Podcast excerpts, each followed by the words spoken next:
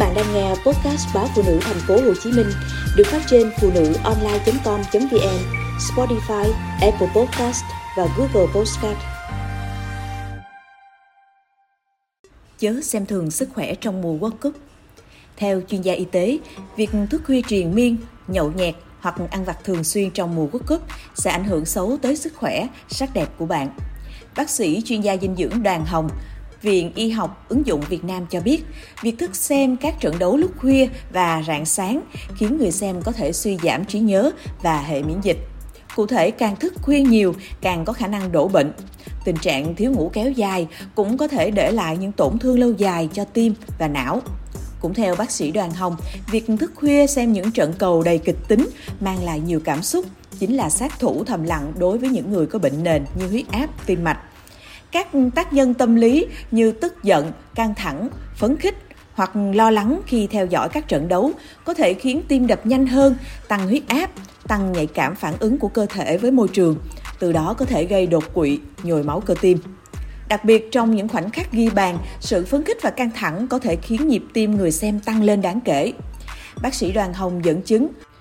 trong loạt trận vòng bảng quốc cúp năm 2018, một nam diễn viên người Ai Cập đã lên cơn đột quỵ khi xem trận đấu căng thẳng giữa đội tuyển Ai Cập và Uruguay. Các bác sĩ đã kết luận nam diễn viên này vỡ mạch máu não do bị kích động khi xem đội tuyển nước nhà thi đấu. Do đó, bác sĩ Đoàn Hồng khuyên những người già, người mắc bệnh tim mạch và huyết áp không nên theo dõi những trận cầu khuya hoặc rạng sáng. Khi xuất hiện những triệu chứng như mệt mỏi, căng thẳng quá mức, người xem bóng đá cần dành thời gian nghỉ ngơi, tuyệt đối không tiếp tục xem các trận đấu khi có dấu hiệu hoa mắt, chóng mặt, tim đập dồn dập hay huyết áp tăng cao. Theo bác sĩ Đoàn Hồng, đồ ăn vặt, các món nhậu cũng tác động xấu đến sức khỏe con người trong mùa World Cup. Để kích thích vị giác, những món ăn này thường chứa rất nhiều muối và chất béo.